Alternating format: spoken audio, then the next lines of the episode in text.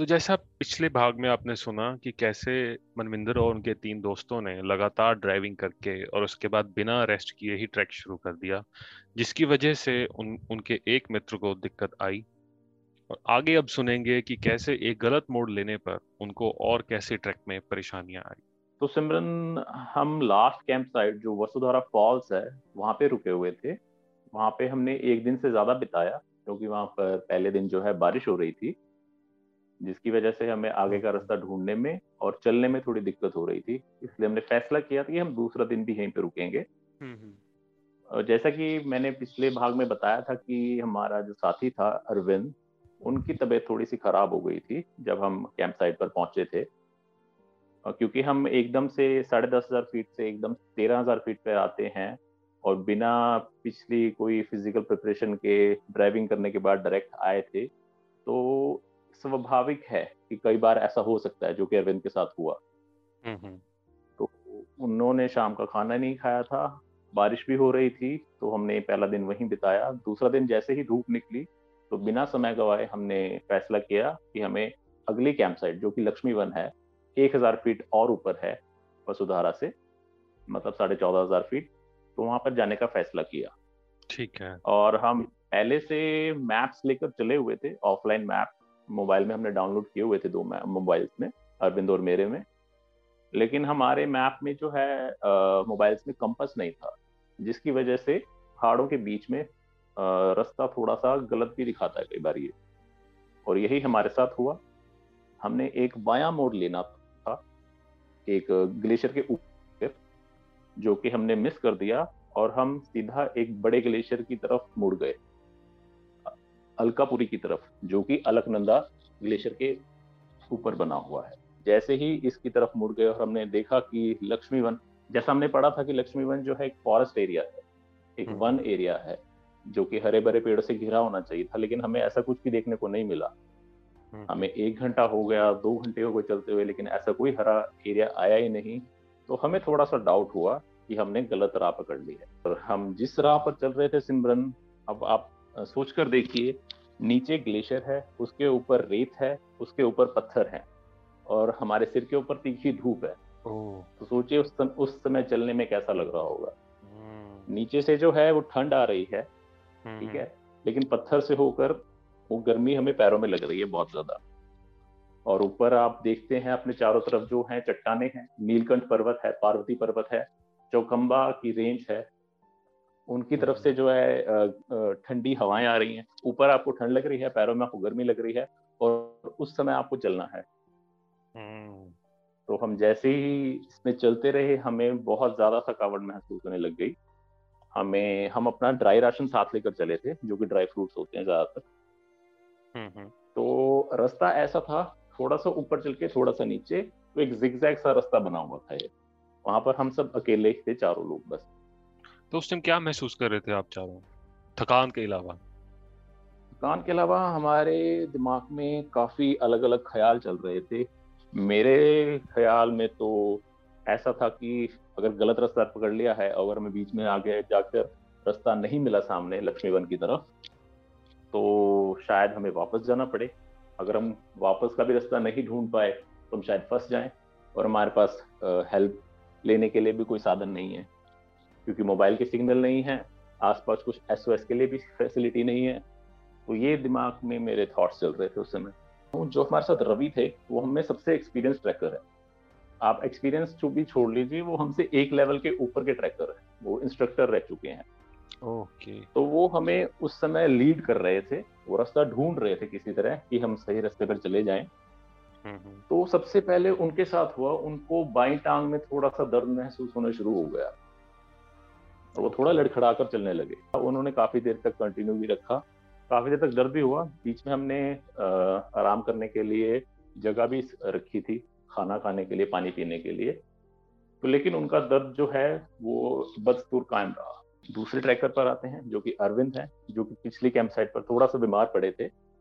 इस समय काफ़ी ऊर्जा से भरपूर थे, लेकिन जैसे ही रास्ता लंबा होता जा रहा था और राह में दिख नहीं रही थी तो उनका भी जोश धीरे धीरे ठंडा पड़ता जा रहा था।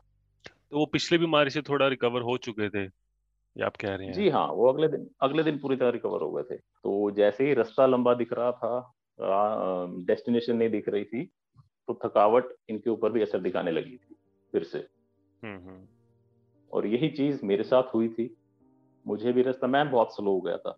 मैं धीरे धीरे चलने लग गया था बिल्कुल धीरे धीरे और जो हमारे चौथे साथी थे संदीप जी इनकी तबीयत सबसे ज़्यादा इस राह में खराब हुई थी ओ ये हर दो दो मिनट बाद रेस्ट लेना शुरू हो गए थे क्योंकि नीचे से गर्मी बहुत ज़्यादा बढ़ती जा रही थी जैसे सूरज सिर के ऊपर आ रहा था हमने हम चारों ने पहले भी इससे जो है बड़े ट्रैक किए हुए हैं लेकिन हम्म। इस तरह का टेरेन हमने पहली बार एक्सपीरियंस किया था ओके okay. जो हम माउंटेनियरिंग के टर्म्स में टेक्नोलॉजिकल टर्म्स होती हैं कि स्क्री और बोल्डर का रास्ता था ये पूरा का पूरा। स्क्री और बोल्डर पहले भी हाँ जी पहले तो होते थे कुछ कुछ मतलब जैसे 100-200 मीटर का ऐसा रास्ता होता था छोटा छोटा पैच होता था। हम्म। लेकिन ये पूरा का पूरा ही 10 किलोमीटर जितना भी था पूरा रास्ता ही ऐसा था जिसमें दुगनी शक्ति लगती है आपकी। तो हम जैसे जैसे आगे बढ़ते जा रहे थे रवि को थोड़ा सा डायरेक्शंस का हमसे ज़्यादा एक्सपीरियंस है तो थोड़ा सा हमसे आगे जाकर ऊपर देख रहा था कि कुछ कैंप साइट दिखती है, कुछ वन जैसा दिख रहा है, या फिर जो अगली कैंप साइट है चक्रतीर्थ उसका कोई नामो निशान मिल जाए तो वो उस समय यही कर रहा था। और हम उसको सिर्फ़ फॉलो कर रहे थे। मैंने जैसे थोड़ा सा एक्स्ट्रा रेस्ट लेना शुरू किया तो मैं रिकवर भी उस हिसाब से जल्दी हो रहा था। तो मैं अगर दो मिनट का रेस्ट लेता था तो मैं दस मिनट चलता था। और साथ में जो हमारे संदीप साथी जी थे उनको साथ लेकर चलना था वो बारी बारी से उनका हमने बैग पकड़ा क्योंकि वो ज़्यादा थक रहे थे हम्म। कभी रवि पकड़ रहे हैं कभी अरविंद पकड़ रहे हैं कभी मैं उनका बैग पकड़ रहा हूँ तो हम एक सपोर्ट सिस्टम के साथ चल रहे हैं जब हमने आ, हमें शाम होने लगी कि अब सूरज ढलने के बाद वैसे भी ट्रैक नहीं करना चाहिए तो हम्म। धीरे धीरे जैसे सूरज ढल रहा था तो हमारी चिंताएँ बढ़ने लगी क्योंकि हमें रास्ता अभी तक नहीं मिला था हम्म। और हमें कम से कम मान लीजिए आठ घंटे हो चुके थे चलते हुए ओके और बीच रास्ते में सिर्फ़ ड्राई राशन था और हमें नहीं मालूम था कि हमें इतना समय लग जाएगा। तो हमें कुक करने का भी समय नहीं मिला क्योंकि उसके लिए पूरा दोबारा से टेंट पिच करने के लिए भी जगह नहीं थी।